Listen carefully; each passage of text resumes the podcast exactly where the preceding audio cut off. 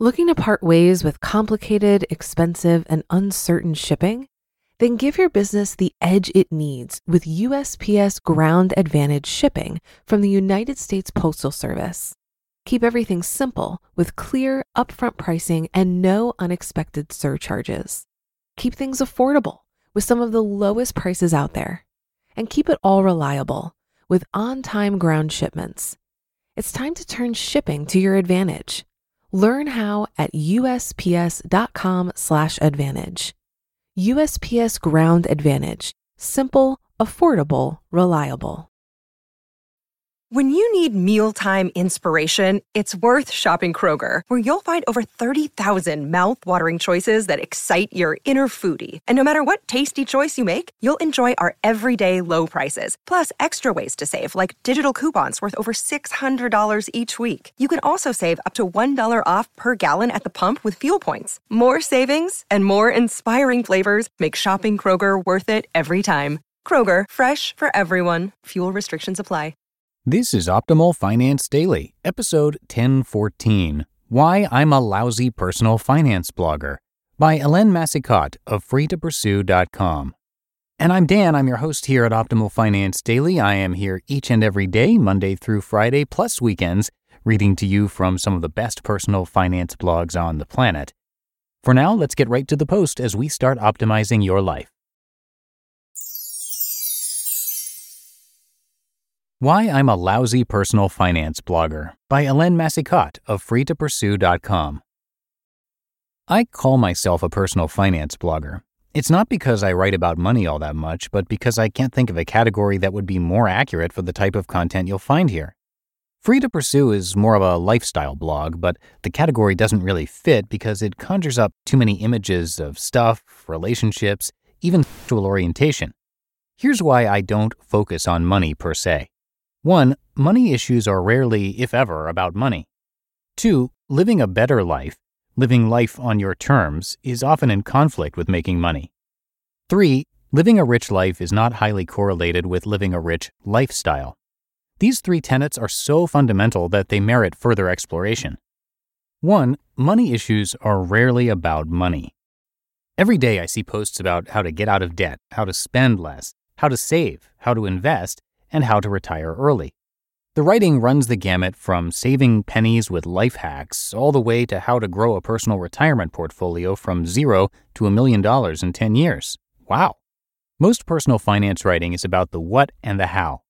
From a purely mechanical point of view, we can all follow defined steps. We can all automate our bill payments and savings, spend less on goods and services, and yes, even skip our daily lattes.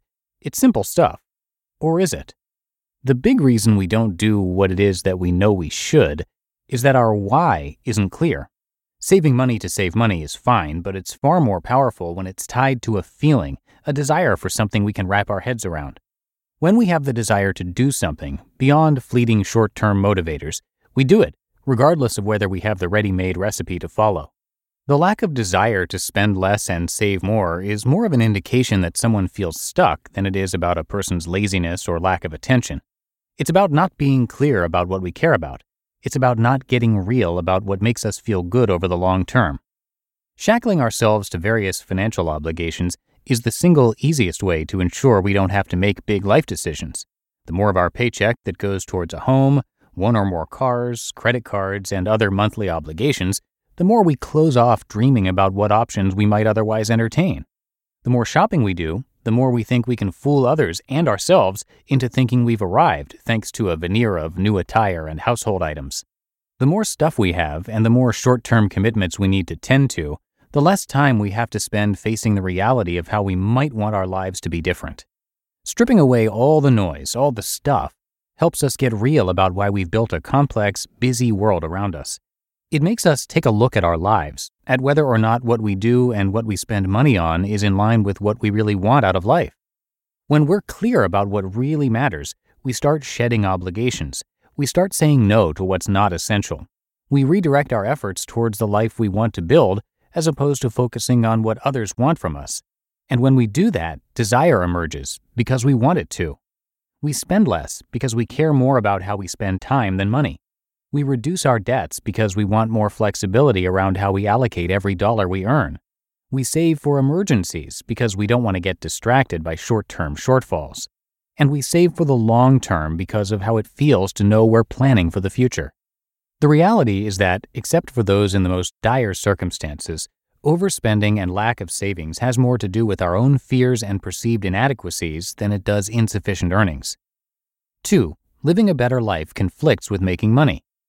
The biggest lie society tells us is that living the good life is about maximizing our earning potential.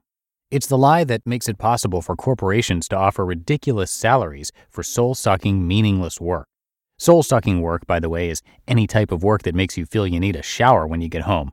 Work that requires you to tell yourself that you're just doing your job because the policies you need to follow aren't in line with what you know deep down are the right thing to do. Earning potential is what keeps us from making a career change we know would make us happier and more fulfilled. It's what keeps us working for more years than we need to, thanks to golden handcuffs. It's even what will keep parents from making the decision to stay home because of what the absence from the workforce will do to their promotability. Ultimately, the message that we need to maximize our earning potential because it's what will allow us to save more and to give more tells us that our personal worth is reduced to how many zeros we can tally up over our lifetime. The quality of our lives has very little to do with the number of zeros we accumulate as part of our net worth. The assets we should be tracking aren't tangible, and the time we spend making money reduces our ability to accumulate more of them, like happy memories and few regrets, strong personal relationships, family and friends, accomplishments that are meaningful to us, purpose driven, exciting work or research or creation, and community participation, leagues, sports, councils, charity organizations, boards, teaching, and coaching. 3. Living a rich life doesn't mean living a rich lifestyle. The best that money can buy just isn't the best life has to offer. What's truly priceless can't be bought, like loving and feeling loved, awe inspiring sights such as a mountain range or a sunset, health and vitality, gratitude, fulfillment, and joy. Ironically, our ability to notice and feel the best of what life has to offer is hindered when our attention is redirected to the superficial that we're taught to value. Living a rich lifestyle is complicated, the more stuff we have, the more our stuff owns us. The more stuff we have, the more decisions about our stuff we need to make storage, usage, maintenance and repair, upgrades, accessories, etc. Making decisions about our stuff and making time to use our stuff takes time and attention away from what matters in the long run. I won't deny that shiny new things are fun to buy and to have, and we should enjoy having them in our lives as long as they don't lead us to make choices that take us away from leading the type of life dreams are made of. Our dreams, anyway. So there you have it. My fixation on the why keeps me from talking a whole lot about the what and the how of money management. And if that makes me a lousy personal finance blogger, I'm okay with it. You just listened to the post titled Why I'm a Lousy Personal Finance Blogger by Hélène Massicotte of freetopursue.com. Looking to part ways with complicated, expensive, and uncertain shipping? Then give your business the edge it needs with USPS Ground Advantage shipping from the United States Postal Service. Keep everything simple with clear, upfront pricing and no unexpected surcharges. Keep things affordable with some of the lowest prices out there. And keep it all reliable with on time ground shipments. It's time to turn shipping to your advantage Learn how at usps.com/advantage. USPS Ground Advantage: simple, affordable, reliable. If you've been using Mint to manage your finances, I've got some bad news. Mint is shutting down. But now for the good news. There's a better alternative. Our sponsor, Monarch Money. Mint users are turning to Monarch Money and loving it. Maybe you're saving for a down payment, a wedding, a dream vacation, your kids' college? I've found that Monarch makes it so easy to help you reach your financial goals, whatever they are. I definitely wouldn't be able to allocate my finances or plan as clearly without help from Monarch.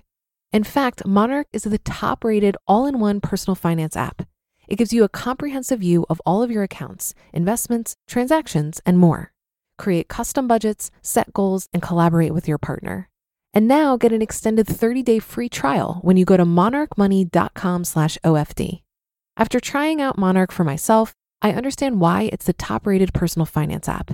And right now, get an extended 30-day free trial when you go to monarchmoney.com slash OFD. That's M-O-N-A-R-C-H-M-O-N-E-Y dot com slash OFD for your extended 30-day free trial. And that's it for today. Thank you so much for listening. Have a great rest of your day.